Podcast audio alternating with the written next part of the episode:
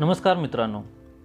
मी तुमचा दोस्त तुमचा होस्ट विनोद निकम आपलं स्वागत करीत आहे आपल्या चॅनलमध्ये ड्रीमिंग विंग्स शो आपण सध्या मृत्युंजय या शिवाजी सावंत यांच्या कादंबरीचं वाचन करत आहोत.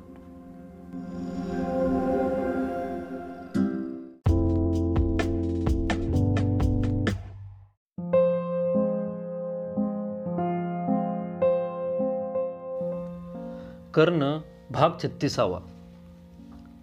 शेवटी तो वासंतिक पौर्णिमेचा नियोजित दिवस उजाडला. सगळं हस्तिनापूर आमंत्रितांनी नुसतं गजबजून गेलं. तो दिवस सगळ्या योद्ध्यांच्या परीक्षेचा दिवस होता. स्पर्धेत भाग घेणाऱ्या प्रत्येक शिष्य योद्ध्यानं आपल्या गुरुचा आशीर्वाद घेऊनच आखाड्याकडे जायला पाहिजे होतं. पण पण मी काय करणार होतो?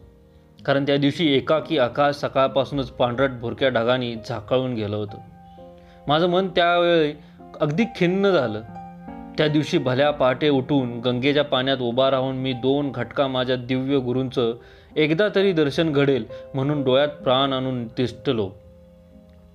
पण त्यांच्या आणि माझ्यामध्ये दुष्ट धगांची नगरगट्ट अशी एक धनदाट चवड निर्दयीपणे उभी होती.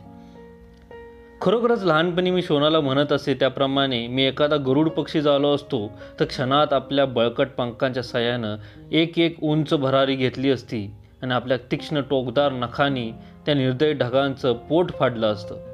पडलेल्या भगदाडातून माझ्या गुरूंचं एक तरी हात बाहेर आला असता. त्यांनी तो आत्यंतिक प्रेमानं माझ्या पाठीवरून फिरवला असता पण ते शक्य नव्हतं.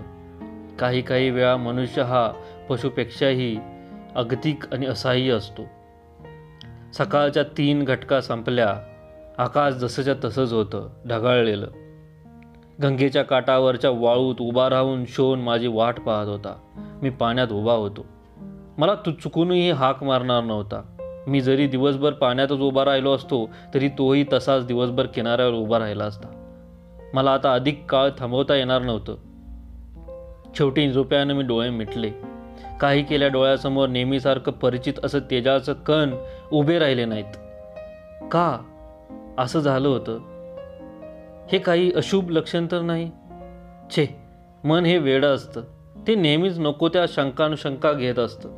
मी नित्याप्रमाणे हात जोडले आणि मनमन म्हणालो देवन नेमके आजच तुम्ही माझ्यावर असे रुष्ट का? आज मला आशीर्वाद द्या. आज मी या नगरातील सर्वश्रेष्ठ वीर म्हणून गौरीवला गेल्याचा तुम्हाला पाहायला मिळेल. शेवटच्या एका उंजळीचं अर्घ्य त्यांना अर्पण केलं आणि वळलो. मनात एक अनामिक हुरहुर होती. किनाऱ्यावर शोन माझीच वाट पाहत होता. त्याला आपण केव्हाच एकदा आखाड्याकडे जाऊ असं झालं होतं पण पण माझ्याकडे पाहताच त्याच्या कपाळावर एक बारीकशी अटी उठली. मला ती लागलीच खटकली म्हणून त्याला विचारलं का? काय झालं शोना? तुझ्या कपाळावर आज अटी का? तो गप्पच उभा राहिला. त्यांचं मौन मला अगदी मात्र अगदी सह्य झालं. त्याचे भरगच्च खांदे दोन्ही हाताने तळ हाताने गच्च पकडून ते गदागदा हलवीत मी ओरडलो. शोना अरे तू असा गप्प खा. तो काही उत्तर न देता माझ्या कानांकडे डोळे विस्फारून नुसताच पाहत राहिला. त्याचे डोळे क्षणात निस्तेज दिसू लागले. मला त्याचे ते विचित्र पाहणं असह्य झालं. त्याचा चेहरा हातात घेऊन त्याच्या डोळ्यात खोलवर पाहत मी त्याला कळवळून विचारलं शोना आपल्या दादाला एवढा तू मानत नाहीस? सांग सोना असं कोणतं जीव घेणं रहस्य आहे जे तुला माझ्यापासून लपवून ठेवावं असं वाटत आहे? तो विरगळला आपल्या गालावरचे माझे हात आपल्या थरथरत्या हाताने घट्ट पकडीत तो म्हणाला दादा आज तू आखाड्याकडे जाऊ नकोस. तुझ्या गुरुनं तुला दर्शन दिलेलं नाहीये. तू परत चल. वेड्या माझे गुरु काय रोज मला दर्शन देतात? पावसाळ्यात ते चार चार महिने दडी मारून बसतात तेव्हा? पण हे दिवस पावसाळ्याचे नाहीत. वसंत ऋतूचा काल आहे हा. त्यांनी आजच असं मुख लपवायचं काही कारण नाही. असू देत माझ्या गुरूंचा आशीर्वाद मला मिळाला आहे तो मला कळतो. चल तू. त्याच्या दंडाला धरून मी त्याला पुढं ढकललं. नको दादा मी तुला जाऊ देणार नाही. त्याच्या स्वरात भय होतं. का? आज हस्तिनापुरातल्या सर्वश्रेष्ठ अजिंक्य वीरांची नवड आहे हे तुला माहीत आहे काय? आज तर मला गेलंच पाहिजे. नको आज जाऊ नकोस. त्यानं माझा हात घट्ट पकडले. त्याची पकड धडधड स्पंदत होती. शोना लहानपणातला पोरकट हट्ट सोडून दे. वयाबरोबर आता थोडा बदलायला शिक. लक्षात ठेव तू कर्णाचा भाऊ आहेस. मी आयुष्यात पहिल्या प्रथमच त्याला एवढ्या कठोर शब्दात समज दिली. आपलं तोंड माझ्या उंजळीतून त्यानं काढून घेतलं. चार पावलं दूर खाली जात मन घालून तो म्हणाला मी तुझा भाऊ आहे कधीच विसरलो नाही आणि विसरणार नाही. म्हणूनच माझं मन मला सांगत आहे की तू आज आखाड्याकडे जाऊ नकोस.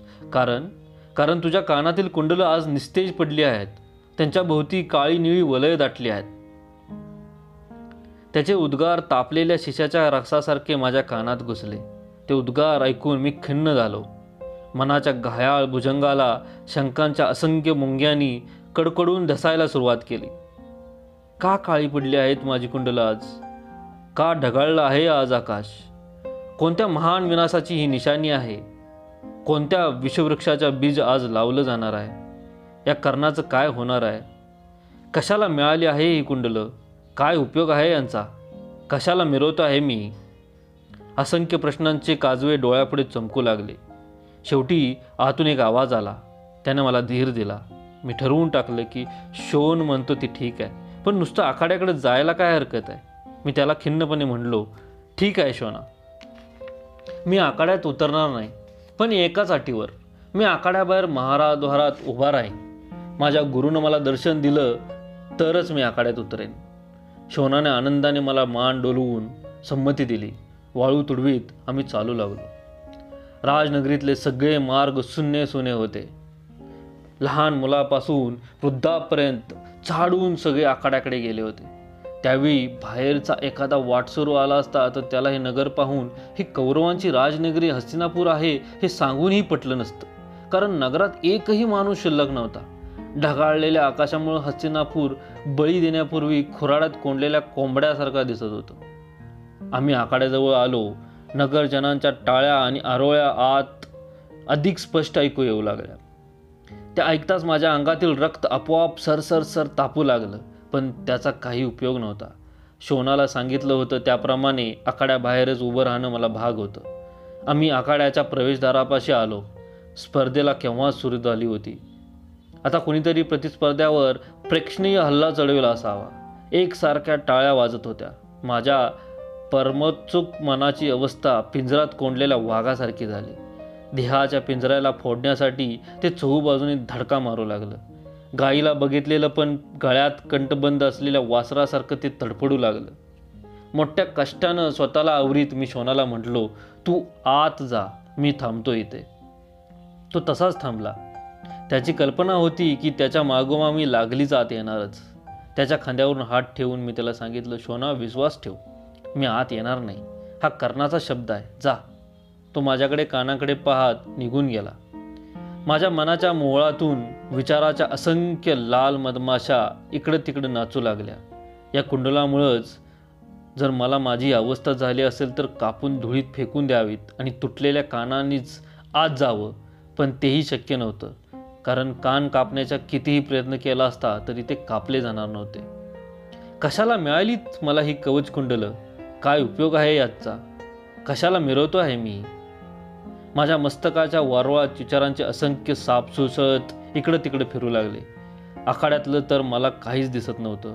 कवेळ प्रवेशद्वारापाशी उभ्या असलेल्या प्रेक्षकांचे काही अस्पष्ट संवाद ऐकू येत होते. तेही त्रोटक.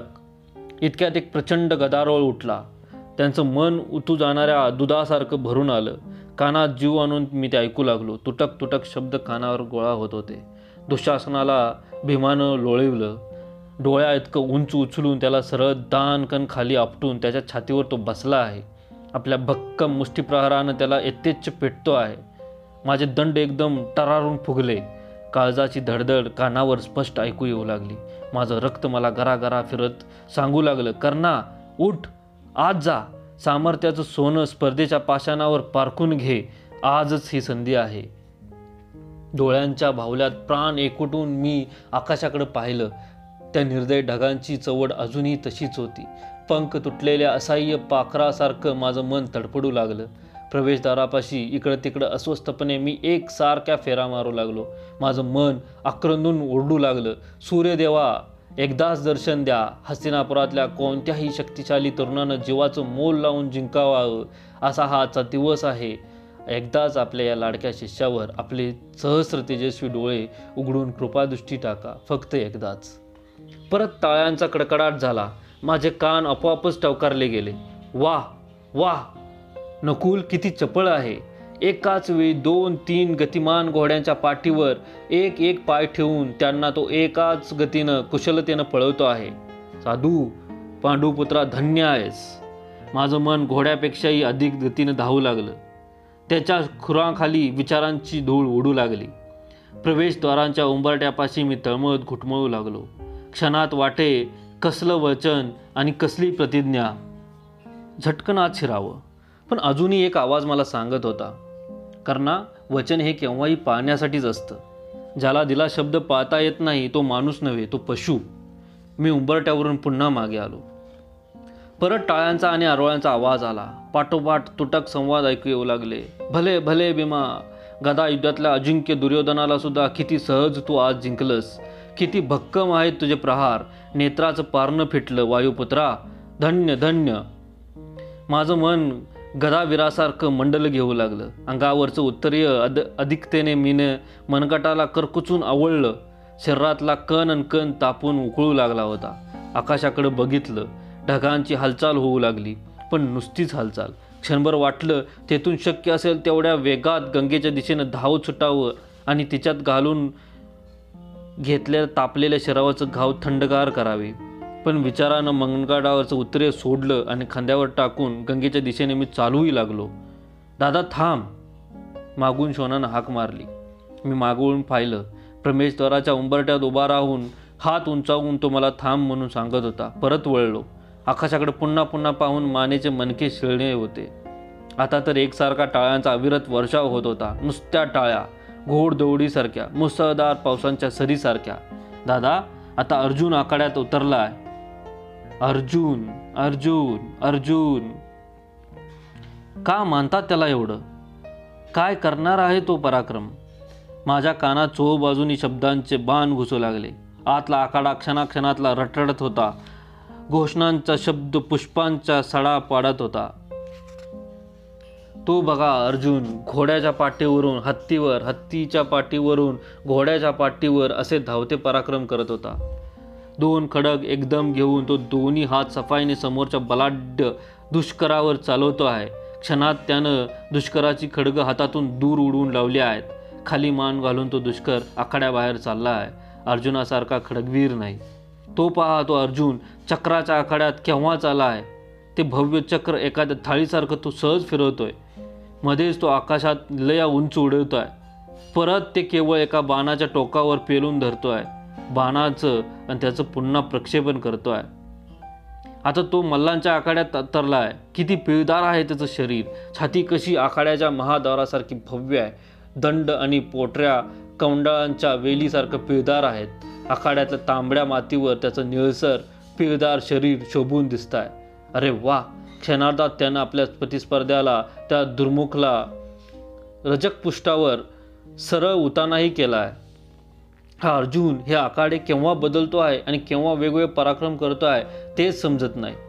इथं एकच अर्जुन आहे की तेरा आहेत. आता तो धनुर्धराचा वेश घालून धनुर्विद्येच्या आखाड्याकडे चाललाय. विष्णूसारखा. भले अर्जुना साधू पांडुपत्रा तुझ्यासारखा धनुर्धर शोधूनही अखंड आर्यवर्तात मिळणार नाही. आज तूच हस्तिनापुरातील सर्वश्रेष्ठ अजिंक्य वीर ठरणार. टाळ्या अविरत टाळ्या. पावसाच्या सरींना लाजवतील अशा कडकडीत टाळ्या. आरोळ्या. हल्ला कळलोळ गदारोळ. अर्जुन अर्जुन.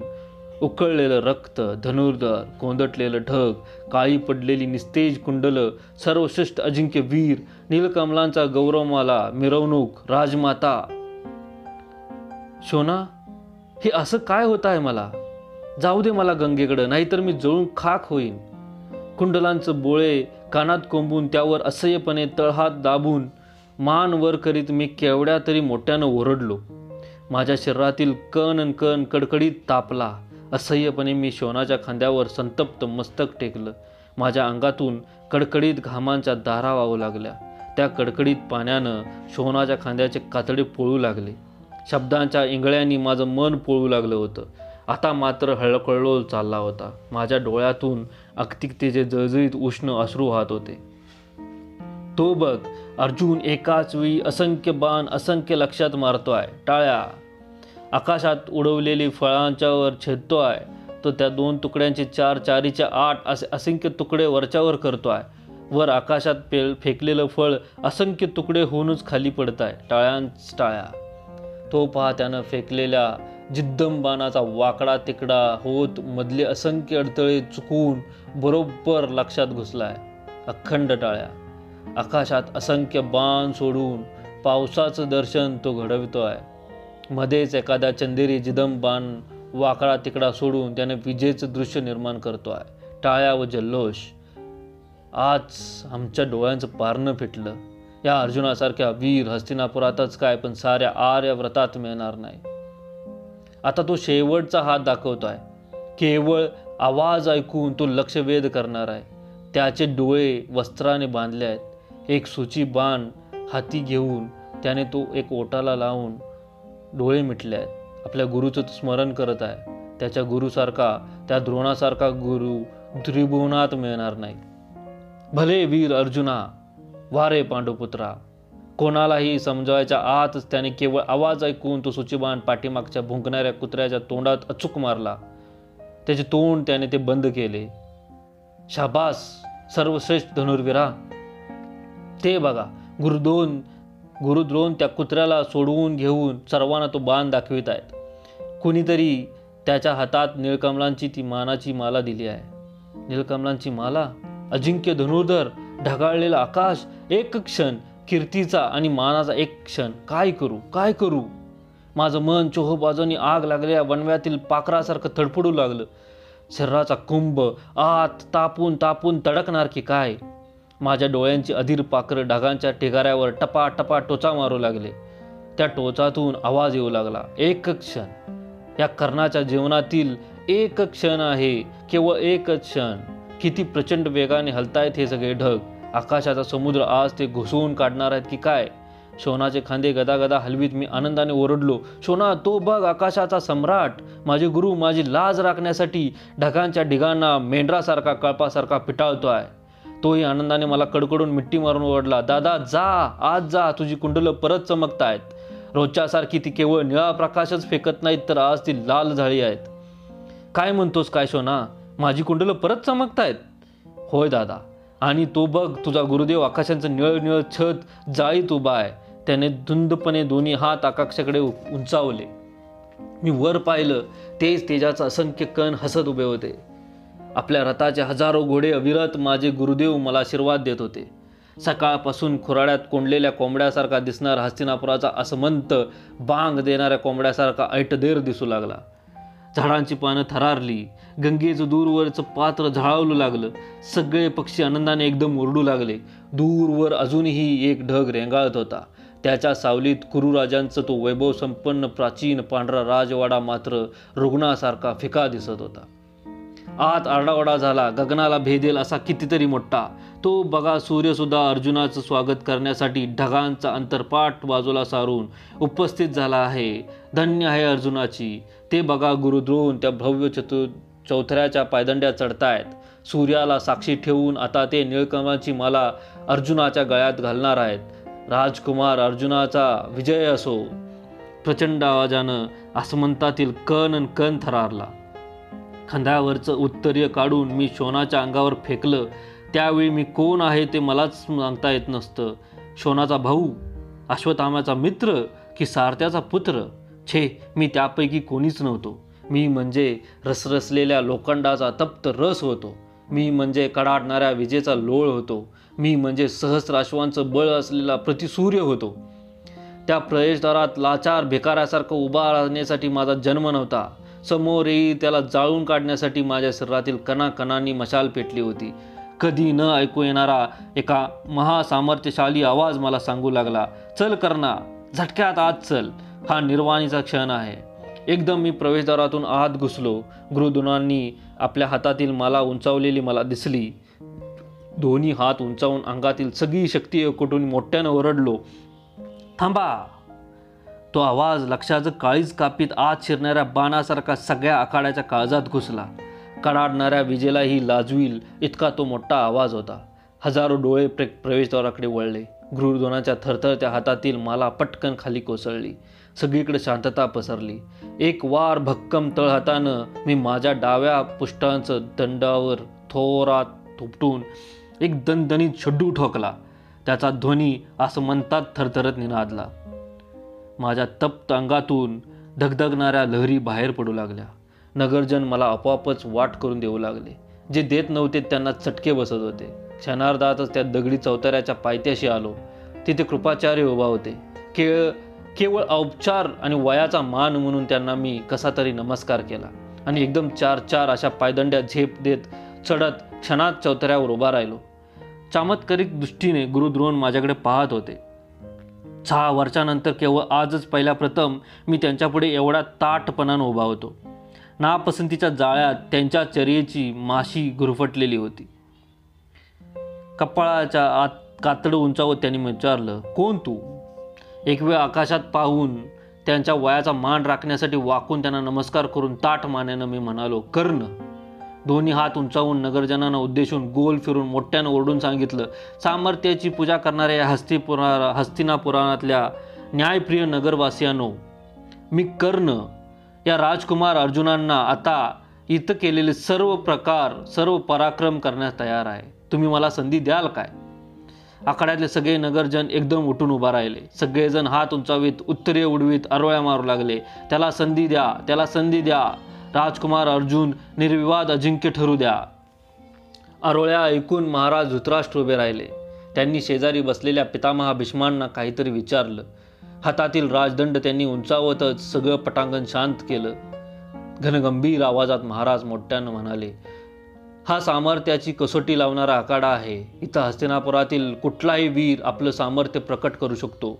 गुरुदेव त्या धाडसी तरुणाला संधी द्या. चोहबाजूनी टाळ्या आणि घोषणा यांनी त्या घोषणांचं उत्स्फूर्त स्वागत झालं. सगळा आखाडा उतू जाणाऱ्या दुधासारखा क्षणाक्षणाला अत्यंतिक उत्सुकतेने फुगू लागला. उठलेले प्रेक्षक पुन्हा मांड घालून खाली बसले. गुरुदेव द्रोण कृपाचार्य आणि अर्जुन चौतऱ्यापासून दूर जाऊन उभं राहिले. मी राजकुलातील लोकांच्याकडे एकदा पाहिलं. तिथं विदूर महाराज धृतराष्ट्र पितामा भीष्म शकुनी मामा अमात्य वृषवर्मा आणि आमंत्रित राजे बसले होते. त्यांच्या पायथ्याशी सगळे राजकुमार बसले होते. त्यात दुर्योधन दुःशासन दुर्मुख दुष्कर विकर्ण भीम नकुल सहदेव आणि युधिष्ठिर होते. सर्व राजपुत्रांच्या बरोबर मध्ये अश्वथामा बसला होता. त्या सगळ्यापैकी केवळ चौघांची मुखं आनंदाने उजळून गेली होती. त्यात महाराज धृतराष्ट्र ज्येष्ठ कौरव दुर्योधन दुःशासन आणि माझा मित्र अश्वथामा होता. अश्वथामानं हात उंचावला. मी त्याच्या प्रेमाचा तिथूनच मुखपणे स्वीकार केला. त्या तसल्या आणीबाणीच्या वेळीही माझ्या मनात एक विचार चमकून गेला. या गुरु द्रोणाचा हा अश्वथामा पुत्र आहे या दोघात किती अंतर आहे?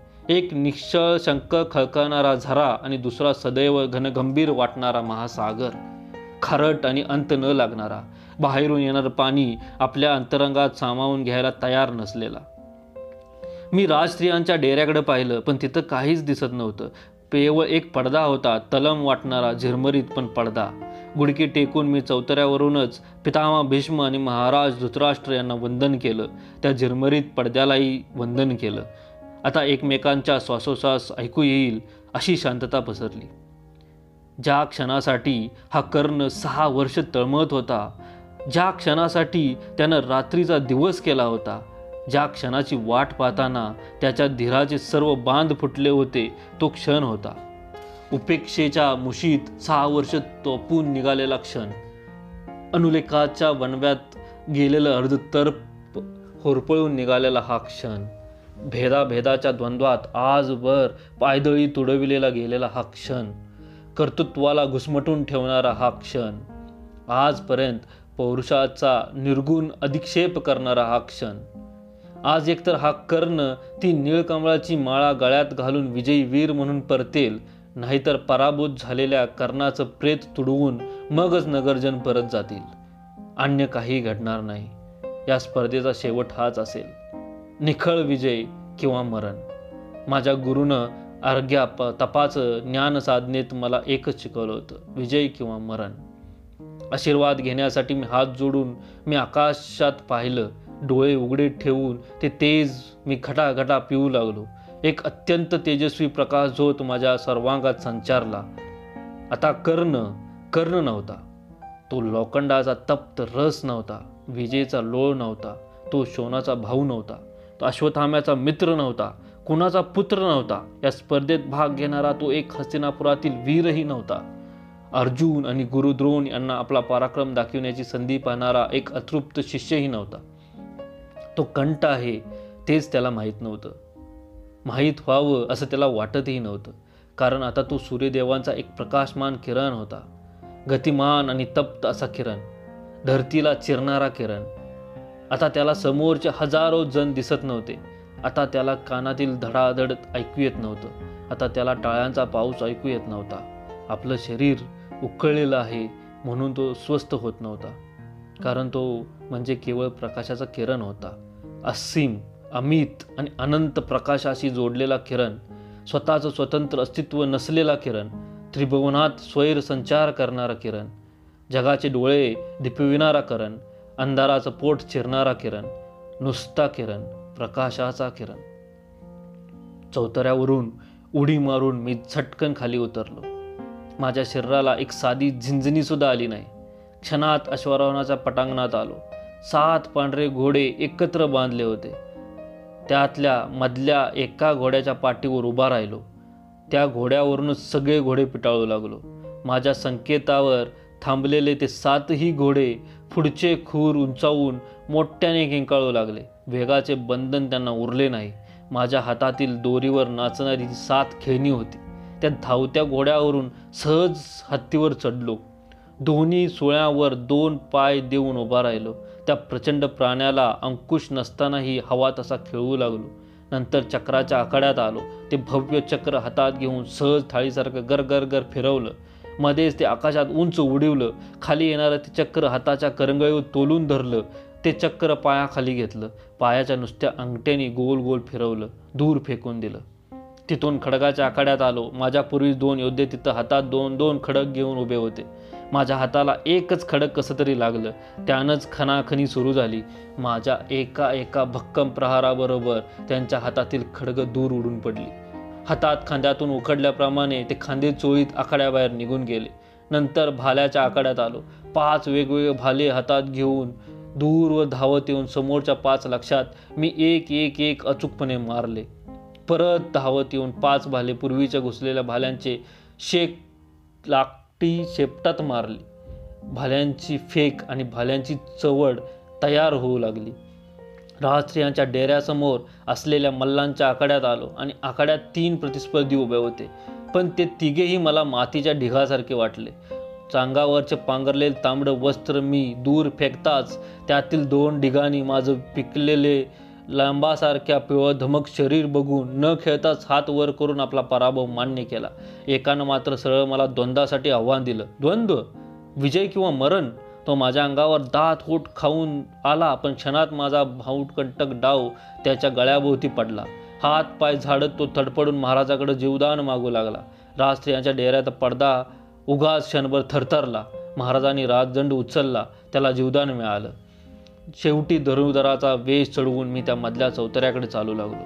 माझ्या अंगावर पिवळं वस्त्र होतं. खांद्यावर निळं उत्तरीय होतं. धीमी पावलं टाकीत मी चौतऱ्याच्या पायदंड्या चढू लागलो. साईंद्राच्या शरीरातून शेकडो टोकदार नळिका एकाच वेळी बाहेर सुटतात. तसे अनेक बाण माझ्या धनुष्यातून वेगवेगाने सुटू लागले. वरवात नाग घुसतात तसे लक्षात घुसू लागले. एक जिद्द बाण मी सोडला. मधले असंख्य अडथळे चुकवून तो वाकडा तिकडा होत समोरच्या लक्षात अचूक घुसला. आकाशात फेकलेल्या फळांचे माझ्या बाणाने असंख्य तुकडे होऊन लागले. इतके बारीक तुकडे की वर जाताना फळ दिसे पण खाली मात्र बारीक चूर्ण होऊन पडू लागले. आता शेवटचा हात मला करायचा होता. आवाजाचा लक्ष भेद केवळ आवाज ऐकून लक्ष टिपायचा. हा महत्त्वाचा लक्ष भेद होता. सगळं वातावरण शांत होतं. लक्ष भेदापूर्वी माझे डोळे वस्त्राने बांधले गेले. एक सुची बाण हातात घेऊन मी तो आवटाला लावला. मला आता गुरु स्मरण करावं असं सुद्धा वाटलं नाही. कारण मी कोण होतो ते मलाच माहीत नव्हतं. प्रकाशाच्या किरणाला गुरु कोण आणि आशीर्वाद कसला? ते कुत्रं माझ्या बांधण्या मागं बांधण्यात आलं. ते भुंकावं म्हणून एक सेवक त्याला तीक्ष्ण भाल्याच्या पात्यानं दुरून टोचणार होता. पण टोचणारा आणि कुत्र भाला यापैकी काहीच विचारात घ्यायचं नाही. आता फक्त आवाजाचा लक्षभेद कुठून कानावर आदळणाऱ्या ध्वनी लहरीवर मन केंद्रित. माझ्या सर्वांगाचे आन झाले. माझ्या सर्वांगाचे कान झाले. सावधानतेचा संकेत मला मिळाला. माझ्या कानाचे डोळे आवाजांचं लक्ष शोधू लागले. आता कानावर पडेल तो आवाज पहिल्या स्पंद झटक्यात टिपायचा होता. सगळीकडं स्मशान शांतता पसरली. श्वाससुद्धा रोखले होते. एकमेकांच्या हृदयांची धडपड ऐकू यावी एवढी निरव निश्वल शांतता होती. आवाजाचा एक मंजूर स्वर माझ्या कानावर आदळला. बाण धनुष्यातून सुटला नाही तोच कुत्र्याचं भुंकणं ऐकू येऊ लागलं. सगळं एका क्षणात होऊन गेलं. बाण धनुष्यातून सुटला होता. मी डोळ्यावरचं वस्त्र अधीरपणे बाजूला सारून कुत्र्याकडे पाहिलं. ते अजूनही भुंकत होतं. तो बाण कुत्र्याच्या तोंडाला बसला नव्हता. माझा लक्षवेध चुकला होता. जीवन गरगरलं होतं. अंगातील तो तेजाचा झोत कुठंतरी निघून गेला. मला एकदम थकल्यासारखं वाटू लागलं. ग्लानी येऊ लागली. सगळीकडे घोषणांचा पाऊस पडू लागला. पांडुपुत्र अर्जुनाचा विजय असो गुरुवर्य द्रोणांचा विजय असो मर्मभेद करणाऱ्या लक्ष लक्ष ओटातून स्फुरलेल्या लक्ष लक्ष घोषणा. असं कसं झालं? आवाजाचा लक्षभेद चुकला कसा? तो मंजूळ आवाज कसला? कुत्र्यानं आपला स्वर बदलला की काय? मग माझा बाण कुठं गेला? असंख्य प्रश्नांचा विजा माझ्या मनाच्या कोंदटलेल्या ढगाळ आकाशातून चमकू लागल्या. पायाखालचा चौतरा सरकतो असं मला वाटू लागलं. मी कुठं होतो? पृथ्वीवर? स्वर्गात की नरकात? पांडुपुत्र अर्जुनाचा जयगार करणारी ती नरकातील भूतावळ आहे की काय? सगळा आखाडा माझ्याभोवती गोल गरगर फिरवू लागला. मस्तक मांडीत खुपसत मटकन खालीच बसलो. माझ्या पायात ती निळकांबाची माळा होती मानाची माला. तिचे हजारो तुकडे करून ते स्वैर फेकून द्यावेत म्हणून मी ती उचलली. इतक्यात गुरुद्रोण आणि अर्जुन चौतऱ्यावर आले. कसा तरी उठून उभा राहिलो. माझ्या हातातील माला गुरुद्रोणाने आपल्या हातात घेतली. अर्जुनाचं अभिनंदन करण्यासाठी भीम युधिष्ठिर सगळे चौतऱ्याकडे ओरडत धावले. कर्ण योद्ध्यांच्या राज्यातील भिकारी ठरला. कर्ण सामर्थ्याच्या जगातील कीटक ठरला. कारण त्याच्याजवळ आवाजाचा लक्षभेद नाही. जगाला थरारून सोडणारा तो अचूक बाण त्याच्याजवळ नाही. तो बाण ज्याच्याजवळ त्याला जगात किंमत जग हे सामर्थ्याची पूजा करतं. हे सामर्थ्याचं पाय धुतं. जगात मानानं मिरवायचं असेल तर तर हा आवाजाचा लक्षभेद शिकलाच पाहिजे. जिथं असेल तिथं जाऊन त्यांना ती विद्या घेतलीच पाहिजे. तरच त्याला जग मानेल. अन्यथा तो उपेक्षितच राहील वंचितच राहील. मी चौतऱ्यावरून तोंडगशी उडी मारली आणि तसंच कपाळ फुटलं नसतं. माझं मन असह्यपणे अखरुदून करू लागलं. काय करू? काय करू? चौतऱ्यावरून खाली सरळ तोंडावरून उडी मारावी आणि कपाळ मोक्ष होऊन घ्यावं असं मला पुन्हा पुन्हा वाटलं पण वास्तवता ही क्रूर असते. कधी कधी ती माणसाला सरळ मरूसुद्धा देत नाही कारण माझं शरीर अभेद्य होतं. या धुंद मानवाच्या राज्यात या कर्णाला आता कोण सावरणार? एकटा त्याचा भाऊ शोन. माझे डोळे गरगरत शोनाला शोधू लागले. महाद्वारापाशी उभा राहून तो अक्षरशः उत्तरेनं आपले डोळे पुसत होता. त्याच्या भावाचा आता जीव घेणा मर्मभेदी पराभव त्याच्या भावनाप्रधान हृदयाचे शतशश तुकडे करत होता. त्याची समजूत घातली पाहिजे. मी सावरून चौतऱ्याच्या पायंदड्या उतरू लागलो. गृहदोनाने नीलकमलांची माला अर्जुनाच्या गळ्यात घालण्यासाठी हात उंचावला. सगळीकडे एकच कल्लोल झाला. पांडुपुत्र अर्जुनाचा विजय असो गुरुवर्य द्रोणांचा विजय असो इतक्यात महाराज धृतराष्ट्रांच्या हातातील राजदंड आपल्या हातात घेऊन तो आकाशात उंचावत पितामह भीष्म थरथर त्या स्वरात मोठ्याने ओरडले थांबा पण त्या गदारोळात त्यांचा आवाज कुठल्याही स्पष्टपणे ऐकू गेला नाही. गुरुद्रोणाने निळकमळाची माळा अर्जुनाच्या गळ्यात घातली. टाळ्यांचा प्रचंड कडकडाट झाला. एक एक जण चौतरा उतरू लागला. मी जिवंत आहे की मृत हे माझं मलाच नीट कळेना. एवढा संभ्रम माझ्या भोवती दाटला होता. भीष्म पितामह थरथर कापत होते. त्यांच्या हातातील कुरुकुळाचा सोनेरी राजदंड डळमळू लागला. हातातील राजदंड उंच उंच उचलून एकसारखे हात हलवीत नगरजनांना संकेत करू लागले. राजकुमार अर्जुनानं ते बघितलं. त्याने हात उंच करून सर्वांना थांबण्याचा निरकराचा संकेत करताच सगळा आखाडा शांत झाला. पितामहा भीष्मांचा कंपित अंपन कनिमय धारदार आवाज ती शांतता चिरू लागला. गुरुद्रोण आणि हस्तिनापुरातल्या नगरवासियांनो मी गंगापुत्र ज्येष्ठ कौरव भीष्म सांगतो आहे अर्जुन हा सर्वश्रेष्ठ धनुर्धर नाही. सगळ्यांची हृदय पुन्हा धडकू लागली. सगळ्या आखाड्यावर कुतूहलाचं किचट वाळ पसरलं. नगरजन कुजबुजू लागले. कोणीतरी मोठ्यानं ओरडलं मग पितामा कोण आहे सर्वश्रेष्ठ धनुर्धर? तुम्हीच सांगा. कर्ण पितामाच्या घनगंभीर आवाज सगळ्यांच्या कानात बाणासारखा घुसला. मी आणि शोन महाद्वारातून बाहेर पडणार होतो पण तो आवाज ऐकताच आम्ही परतलो. तो कसा? गुरुद्रोणाने त्यांना लागलीच विचारलं. गुरुद्रोण अर्जुनाच्या प्रेमानं तुम्हाला आंधळं बनवलं आहे. नुसतंच आंधळं नाही तर भैरसुद्धा सुद्धा. प्रेम मग ते वाजवीपेक्षा अधिक असेल तर तो दुर्गुणच. सांगा पितामह काय झाले? चारीकडून आवाज उठला. आवाजाचा लक्षभेद जाणण्याची पात्रता या आखाड्यात केवळ चारच लोकात आहे. एक कर्ण दुसरे द्रोण तिसरा अर्जुन आणि चौथा मी. हात उंचावून पितामा म्हणाले. आता आखाड्यात एकट्या पितामा भीष्माकडे लोक पाहू लागले. कुरुकुलाचं ते निकळ सत्य आपल्या धारधार जिभेनं सगळ्या लोकांचं लचके तोडू लागले. दाढीचे पांढरे शुभ्र केस हलू लागले. या चौघापैकी कर्ण अर्जुनाप्रमाणे स्पर्धक होता. त्याला डोळ्यावरचा वस्त्रामुळे ते त्याचे बाण स्वतःला पाहता आले नाहीत. राहिला अर्जुन मी आणि द्रोण. पण अर्जुनाचं आणि द्रोणाचं लक्ष केवळ कुत्र्याच्या भुंकण्याकडे राहिलं. त्याने दुसरं काहीच ऐकलं नाही. पण मी सांगतो कुत्र्याच्या भुंकण्यापूर्वी एक मंजूळ आवाज आला होता. त्या वीर कर्णानं तो आवाज अचूक टिपलाय. म्हणून कुरुकुलाचं भूषण असलेली ती माला आज कर्णाच्या गळ्यात पडायला पाहिजे होती. कसला आवाज पितामा सगळीकडं प्रश्नांचा परशाव झाला. कसला आवाज? कसला आवाज? मला गंगेकाठी पहिल्या प्रथम पितामा भीष्मांची गाठ पडली होती तो प्रसंग आठवला. त्यावेळी ते म्हणाले होते या गंगेवर माझ्यापूर्वी येणारा तू पहिलाच माणूस आहेस. माझं मन भरून आलं ते मला आतून सांगू लागले. पितामा या हस्तिनापुरात मी पाहिलेले तुम्हीच पहिले निर्गर्वी सत्यवचनी पुरुष श्रेष्ठ आहात. धन्य आहे तुमची सत्यनिष्ठतेची.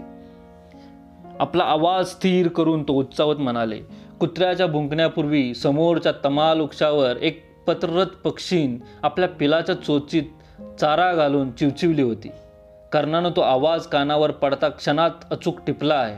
अजूनही समोरच्या वृक्षावरती पक्षीन भेदरून आपल्या तोंडात तसाच तो सुची बाण घेऊन बसलेली आहे. मला इथून स्पष्ट दिसत आहे. हा लक्षभेद अर्जुनापेक्षा कितीतरी सरस आणि श्रेष्ठ आहे. कर्ण आजचा सर्वश्रेष्ठ वीर आहे. एका तमालाच्या झाडाकडे बोट करत त्यांनी बोटाच्या दिशेने हजारो डोळे सरसर धावले. एक उत्सुक पारधी त्या झाडाकडे धावला. आरोळ्यांच्या आवाजानं गांगरून गेलेल्या एका पक्षिणीला त्यानं कौशल्यानं पकडून आणलं. ते पक्षीन त्याच्या पितामाच्या हातात दिली. त्यांनी ती चोचीत अडकलेला त्याचा सुचिबान उपसला. परत तिनं चोच नाजूक मंजूर चिचवाट केला. मला तोच ऐकताच सर्व प्रकारची संगती लागली. तिला त्यांनी आकाशात सोडून दिलं. चिवचवती आपल्या घरट्याकडे फडफडत करत निघून गेली. सगळीकडे टाळ्यांचा कडकडाट झाला. शोनानं महाद्वारात मला आनंदानं कडकडून मिट्टी मारली. सगळीकडे घोषणांचा पाऊस पडला. वीर कर्णाचा विजय असो पितामहा भीष्मांचा विजय असो वातावरणातला कण अन कण गंगेतल्या जलबिंदूसारखा थुई थुई नाचू लागला. कुठल्या तरी अशोकावर एक कोकी तानावर ताना देऊ लागली. माझ्या मनातल्या अनेक परस्पर विरोधी भावनांचा संमिश्र गोंधळ झाला. पितामहा भीष्माबद्दलच्या आदरानं मनात क्षणभरात मन येऊन क्षणात घाईघाईनं अर्जुनाच्या गायातल्या अजिंक्यपदाची मानाची माला घालणाऱ्या द्रोणाच्या तिरस्कारानं ते पेटू लागलं. मनात माझ्यासाठी डोळे पुसणाऱ्या माझ्या प्रेमळ भावाच्या निर्भेळ प्रेमानं माझं मन घैवरू लागलं. तर क्षणात आपल्या कंठात ती माला अडकविणाऱ्या राजपुत्र अर्जुनावरच्या संतापानं ते थरथरू लागलं. मन म्हणजे रंग बदलणारा सरडा असतो की काय न कळे. अशा विविध भावनांच्या वेळी एकाच भावना श्रेष्ठ ठरते ती म्हणजे क्रोधाची. क्रोध. क्रोध हा अग्निसारखा असतो. अपसमजाचा वारा त्याला लागला तर त्याचा वनवा होतो. त्या वनव्यात इतर सर्व कोमल भावनांची जळून राख होते. आणि हा वनवा एकदम पेटला की अवरत नसतो. माझे ओट रागाने थरथरू लागले. कानातील कुंडल लाल झाली. मी सर्वश्रेष्ठ असतानाही अर्जुनाच्या गळ्यात नीलकमलांची माला का? पितामहा भीष्मासारख्या सत्यवचनी आणि निपक्ष पंचांच्या निर्णयाला इथं काय मान आहे? माझ्या कानावर शब्दांचे आघात पडू लागले. आज आम्ही धन्य झालो. कर्णासारखा धनुर्धर निखळ आर्यवर्तात मिळणार नाही. पण बिचाऱ्याचा यथोचित सत्कार झाला नाही. समाज तरी किती ढोंगी असतो. तो एकदा एकाला तर एकदा भलत्यालाच शिरावर घेऊन नाचायला तयार असतो. आज आमच्या डोळ्यांचं पारणं फिटलं.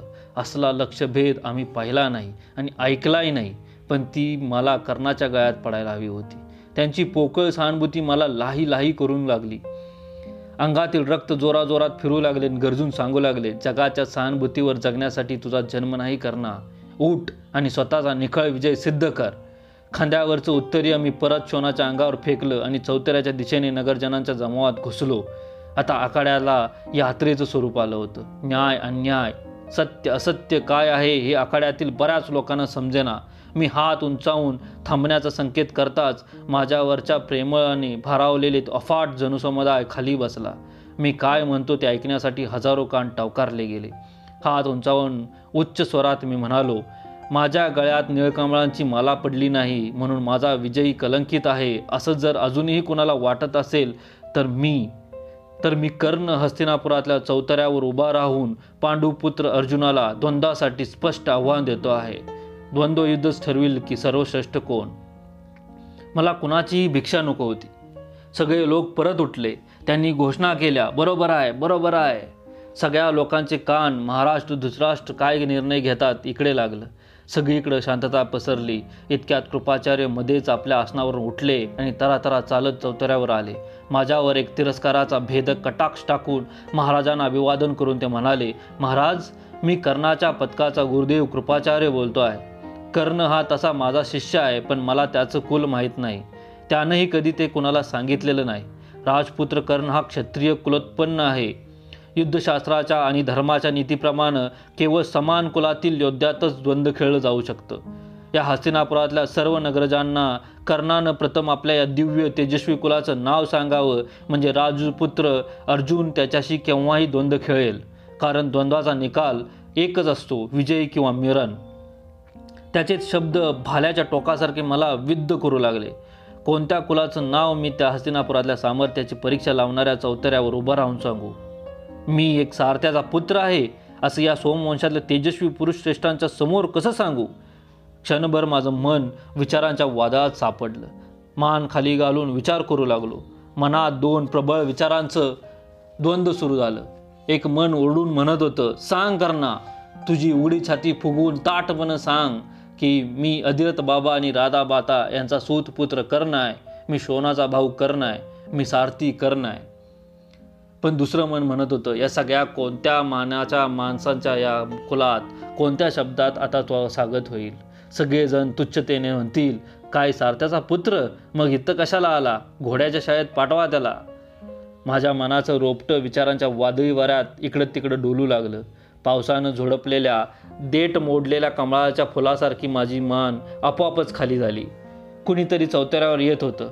मी अधरतेनं मान उंचावून पाहिलं तो युवराज दुर्योधन होता. तीच ऐटदार चाल तेच तरतरीत नाक तेच भेदक घो घारे डोळे तेच गरगळणाऱ्या उत्तरेला दिलेले दमदार झटके आसोडासारख्या कडकडीत आवाज काढीत हाताचा भक्कम मूठ वळवून आपले घारे डोळे सर्वांवर गरगर फिरवीत मंडल घेत तो म्हणाला गुरुदेव कृपाचार्यांनी ही पराक्रमाची क्रूर चष्टा चालवलेली आहे. क्षत्रिय क्षत्रिय म्हणून या कर्णात काय कमी आहे? धर्मशास्त्राप्रमाणे क्षत्रिय कोणाला म्हणतात? ज्याच्या दंडात प्रचंड सामर्थ्य असतं त्याला जो स्वतःच असं राज्य धारण करतो त्याला आणि राज्यकुलात जन्माला येतो त्याला.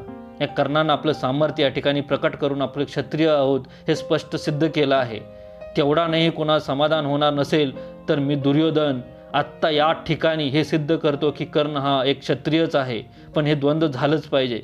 मी कुरुक्षेत्र युवराज कुरुश्रेष्ठ युवराज दुर्योधन घोषित करतो की आत्ताच्या आत्ता या चौतऱ्यावर सर्वासमक्ष मी या वीर तेजस्वी आणि पराक्रमी कर्णाला अंगद देशाचा अभिक्षित राजा ठरणार आहे. आजपर्यंत कौरवांच्या आधिपत्याखालील मगध देशाजवळ असलेला अंगदेश आता या क्षणापासून कर्णाचा होईल कर्ण अंगराज होईल. त्यानं आपली पुष्ट मान गरगर फिरवली सर्वांचा प्रतिसाद घेतला सगळीकडे शांतता होती. आपल्या वाकड्या आणि जाड भोव्या जास्तच वाकड्या करीत त्यानं सेवकाला हकारण्यासाठी टाळी वाजवली. एक म्हणता दहा सेवक चौताऱ्यावर गोळा झाले. त्यानं सर्वांना तोंडला आणि सांगितलं आज्ञा दिल्या सिंहासन आणा अभिषेकाचं जल आणा पुरोहितांना बोलवून घ्या. थोड्याच वेळात चौतऱ्यावर एक सोन्याचं सिंहासन आलं. पाठोपाठ अभिषेकाचं जल आणि राजवस्त्र आली. त्यांच्यावर एक सोनेरी मुकुट आणि रुपेरी खडक होतं. पाठोपाठ दोन वृद्ध ब्राह्मण आले. सगळ्या लोकांना फुलं वाटण्यात आली. सगळीकडे चंदन कस्तुरी तेलांचं दुर्वंद दरवाळू लागला. दुदुंबी आणि नगारे वाजू लागले. सगळ्या आखाड्याला मंगल कार्याची कलाटणी मिळाली. काय घडतं आहे तेच कळेना. लोक कुजबुजू लागले. असला राज्याभिषेक महाराज मनूपासून महाराज धृतराष्ट्रापर्यंत या हस्तिनापुरात झालाच कधी ऐकवत नाही. ठीक झालं. या वीर पुरुषाचा आता योग्य सत्कार झाला आहे. पण या राज्याभिषेकानंतर काय? द्वंद्वात काय होणार? सर्व तयारी होताच युवराज दुर्योधनानं माझ्या दंडाला धरून मला त्या सिंहासनावर बसवलं. वृद्ध ब्राह्मणांनी सुस्वर स्वरात पवित्र मंत्र म्हणायला सुरुवात केली. थोड्या वेळापूर्वी तिथं आरोळ्या टाळ्या संवाद प्रतिसंवाद चालले होते. तिथेच आता मंत्रांचे स्वर घुमू लागले. माझ्या मस्तकावर आर्यव्रतातील गंगा यमुना सरस्वती सिंधू गोमती अशा सर्व नद्यातील पवित्र जल सिंचल जाऊ लागलं. या जलात माझं मस्तक भिजत होतं. तर जस्ट कौरव दुर्योधनाच्या निर्भय प्रेमाच्या जलगिंगेत माझं मन भिजत होतं. किती विशाल आणि तत्पर होतं त्याचं मन. आज तर तो पुढं झाला नसता तर माझ्या नुसत्या प्रश्नांचं माझं अंग शहारलं असतं. कर्णाच्या जीवनात मोजक्याच व्यक्तीवर झालेलं प्रेम होतं. एक त्याची आईबाप आणि भाऊ दुसरा अश्वथामा तिसरे पितामा भीष्म आता निर्भय दुर्योधन. पण या सर्वापेक्षा दुर्योधन वेगळा आहे. कारण त्यानं अधिक्षेपाच्या गर्तेत पडणाऱ्या एका स्वतःच्या हात देऊन सावरलाय. मला एका सामान्य माणसाला त्यानं क्षणात राजा केलं. या कर्णाचा मनाचा एक कप्पा इथून पुढं एकटा ज्येष्ठ कौरव दुर्योधनासाठीच राहील. मी मनोमन निर्धार केला सिंहासनावर बसूनच. त्याने एक सोनेरी मुकुट माझ्या सोनेरी केसावर बसविला. खांद्यावर राजवस्त्र टाकली आणि हातात रुपेरी खडक घेऊन ते खूप उंच उंचावून गोल फिरवे तो मोठ्यानं ओरडला अंगराज कर्णाचा सर्वांनी त्याला प्रचंड आवाजात प्रसादा प्रतिसाद दिला विजय असो. माझं मन दुर्योधनाच्या त्या अकल्पित धाडसानं भारून गेलं. त्याच्या घासरट डोळ्यात एक वेगळाच आनंद चमकत होता. त्याला कडकडून मिट्टी मारावी असं मला वाटू लागलं. सगळे नगरजन अंगराज कर्णाचा जयजगार करीत होते. आज सारथ्याचा मुलगा सम्राट झाला. सहा वर्षात जे गुरु द्रोणांनी केलं नाही कृपाचार्यांनी केलं नाही पुढं आयुष्यभर कधीही केलं नसतं ते आज एका पळभरात दुर्योधनानं केलं होतं. गदावीर दुर्योधन युवराज दुर्योधन अन्यायाला ठोकरणारा दुर्योधन पराक्रमाची परीक्षा करणारा दुर्योधन. छे मित्र दुर्योधन. प्राणप्रिय साथी दुर्योधन. माझ्या डोळ्यात अतीव कृतज्ञेचे दोन अश्रू उभे राहिले. ते जणू त्याला सांगत होते सुहद दुर्योधना आज मातीत पडलेला कलम पुष्प तू राजमुकटात बसविलास. धुळीतला हिरा तू कोंदणात बसविलास. अपमानाच्या प्रसंगी हात दिलास. आता माझं सगळं जीवन तुझ्यासाठी आहे. एकटा तुझ्यासाठी. नगरजनांनी बाजूनी माझ्यावर फुलं उधळली. माझं मन त्यांच्या प्रेमानं उदमरून गेलं. आता द्वंद्व झालं आणि त्यात मी कामी आलो तरी काय बिघडणार होतं? यापेक्षा मानाचा मृत्यू दुसरा कुठला असणार? सगळ्यांनी फुलं उधळणारा मृत्यू सिंहासनावरचा मृत्यू. आज या मित्रवर दुर्योधनासाठी मी प्राणपणानं द्वंद्व खेळीन. माझ्या सहा वर्षाचा घनघोर व दीपेक्षाचं मूल्यही चुकतं करीन. आज मी रात्रंदिवस केलेल्या द्वंद्वाच्या सरावाची परीक्षा लागेल. आज माझ्या बहुकंटकाची परीक्षा लागेल. अर्जुन ग्रतप्राण होईल. यावेळी आणखी एक आशीर्वादाची मला आवश्यकता होती माझ्या आईच्या आशीर्वादाची. आज ती आखाड्यात असती तर माझी खात्री आहे दहावत येऊन तिनं माझ्या वेळी मला छातीशी कवटाळलं असतं. सर्वाक्षमक्ष तिनं लहानपणी घेतले असते आणि माझ्या कपाळाचे आणि कुंडलांचे पटापटा मुखे घेतले असते. कुठल्या आईला आपल्या सामान्य मुलाचा सम्राट झालेला पाहिल्यावर आपला आनंद आवरता येईल? पण पण आज ती इथं नव्हती. एकटे बाबा हस्तिनापुरात होते पण तेही जनसमुदायात कुठं आहेत दिसत नव्हते.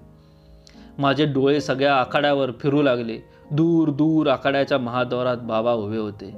किती थकले होते ते. सहा वर्षात त्यांचं सगळं कपाळ पांढरं झालं होतं. पाठ वाकली होती. मान वार्धक्यानं थरथरत होती. हातातील काठीच्या आदरानं ते कसे तरी उभे होते. मग आपल्या मुलाच्या जय जयकाराचे ध्वनी ऐकून त्यांना काय वाटलं असेल? इथं येण्यासाठी त्यांचं मन किती अधीर झालं असेल? कोण त्यांना सांभाळून इथंपर्यंत आणणार? मी शोनाकडे बघितलं. माझ्या डोळ्यातले भाव त्याने अचूक वाचले असावेत. झटपट तो चौतऱ्याच्या पायदंड्या उतरत जमावात दिसनासा झाला. दोन्ही हातांनी लोकांना दूर सारीत तो बाबांच्या जवळ गेला. एका हातानं त्यांना धरून दुसऱ्या हातानं लोकांना दूर सारीत तो आमच्याकडे येऊ लागला. मी उठून उभा राहिलो. लोकांना वाटलं मी आता धुंदाची घोषणा करणार पण माझं मन पित्याला भेटायला आतुर झालं होतं. मला त्यांचा आशीर्वाद हवा होता. थोड्याच वेळात शोन त्यांना घेऊन सरळ चौतऱ्यावर आला. माझ्या डोक्यावर सोनेरी मुकुट पाहता त्यांचं मान जास्त थरथरू लागली. हातातील काठी लडबडू लागली. त्यांचे डोळे भरून आले. मी वाकून त्यांचं मुकुटानं मंडित झालेलं मस्तक त्यांच्या चरणावर ठेवलं. त्यांच्या डोळ्यातून ओघळलेले दोन अश्रुबिंदू माझ्या मस्तकावर पडले. मला धन्य वाटलं. ज्या मस्तकावर गंगा यमुना सरस्वती यांचं पवित्र असं अभिषेकाचं जाळं पडलं होतं. त्या मस्तकावर पित्याच्या मायेने भरलेले दोन अश्रुबिंदू पडले होते.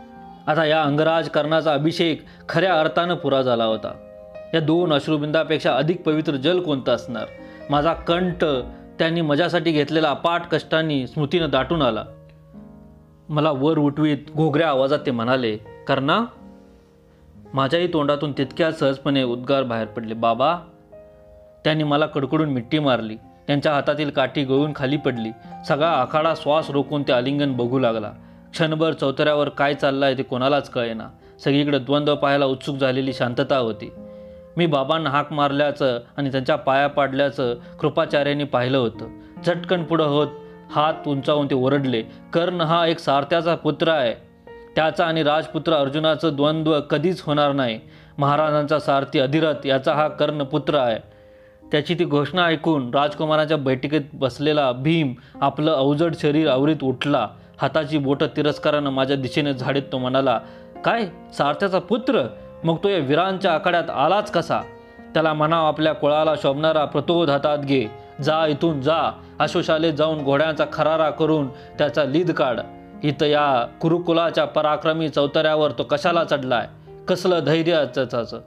सगळं राजपुत्र कुत्सितपणाने खुदखुदून हसले. सगळीकडे गोंधळ झाला. जो तो एकमेकाच्या कानात कुजबुजू लागला सारथ्याचा पुत्र सूत पुत्र माझं मन तडफडू लागलं आक्रंदू लागलं सिंहासनावर.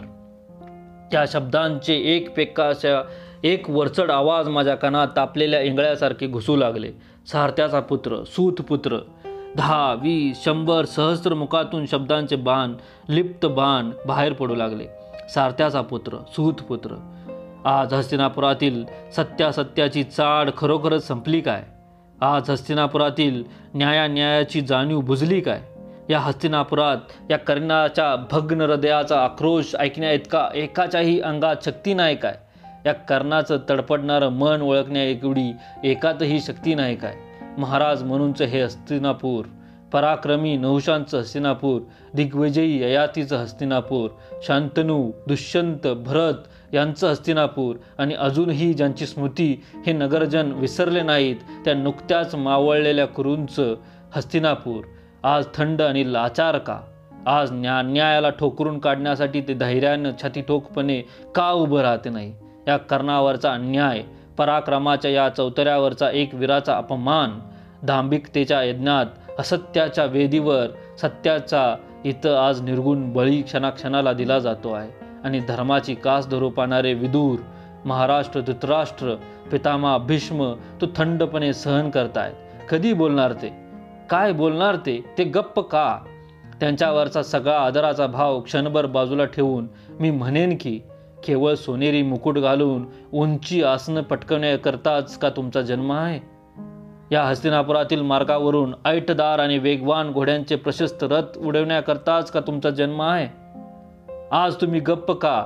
या कर्णावरचा हा न्याय कंटनावन का थांबवत नाही? प्रजेनं राजाकडे उपेक्षेनं बघायचं तर अपेक्षेनं बघायचं नाही तर कुणाकडे? मी डोळ्यात प्राण आणून राजकुलातील लोकांच्याकडे पुन्हा पुन्हा पाहत होतो. ते गप्प होते. चो बाजूने आवाज येत होता. सारथ्याचा पुत्र सूत पुत्र नैऋत्यकडून तर मुठी वळून दुंद लोक ओरडत होते. सारथ्याचा पुत्र घोड्याचा खरारा. जग किती वेडं असतं. क्षणापूर्वी ज्या कर्णाला ज्यांनी गौरवलं त्याचा उंच स्वरात जय जयकार केला आणि आत्ता तेच त्याच्या अंगावर धावून येत आहेत. माझं डोकं गरगुरू लागलं. मस्तकावरचा मुकुट हस्तिनापुराच्या धुळीत फेकून द्यावा असं वाटू लागलं. कुंडलांचे बोळे कानात कोंबून दोन्ही हाताने कान झाकून मी असह्यपणे मान वर केली. आकाशात गुरुदेव उभे होते. माझं चोहूकडून लाताडलेलं मन त्यांच्या किरणाने असंख्य बोटन धरून ती गदागदा हलवीत त्यांना कळवून सांगू लागलं गुरुदेव तुम्ही वर जळत असतानाही माझी आज अघोर विटंबना चालली आहे. कशाला मी सारथी झालो? सारथी झालो का काय हा माझा दोष आहे? जन्म हा जन्माला येणाऱ्याच इच्छेप्रमाणे कधीतरी मिळाला आहे काय?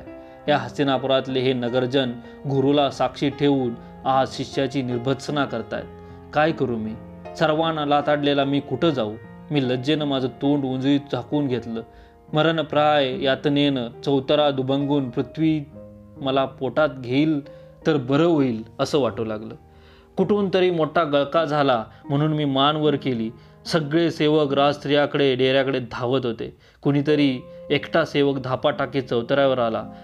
त्यानं श्वास रोखीत निळकमळाची माला घातलेल्या निळ्या अर्जुनाला कानात सांगितलं पांडुपुत्रा राजमाता कुंतीदेवी मूर्छित झाल्या. गळ्यातील माला फेकून देऊन अर्जुन चौतरा उतरून त्या डेऱ्याकडे धावू लागला. लोक तरीही ओरडत होते. सारथ्याचा पुत्र सारथ्याचा पुत्र. डोक्यावरचा मुकुट फेकून देऊन बाबांना घेऊन तिथून चालतं व्हावं म्हणून मी मुकुटाला हात लावला. तेवढ्यात माझ्या पाठीवरून कोणाचा तरी हात फिरला. तो दुर्योधन होता. डावा हात माझ्या पाठीवरून फिरवत उजव्या हाताची भक्कम मूठ वळून तो सर्वांना म्हणाला लक्षात ठेवा कर्ण हा अंगराज आहे. राजपुत्र दुर्योधनाचा मित्र आहे.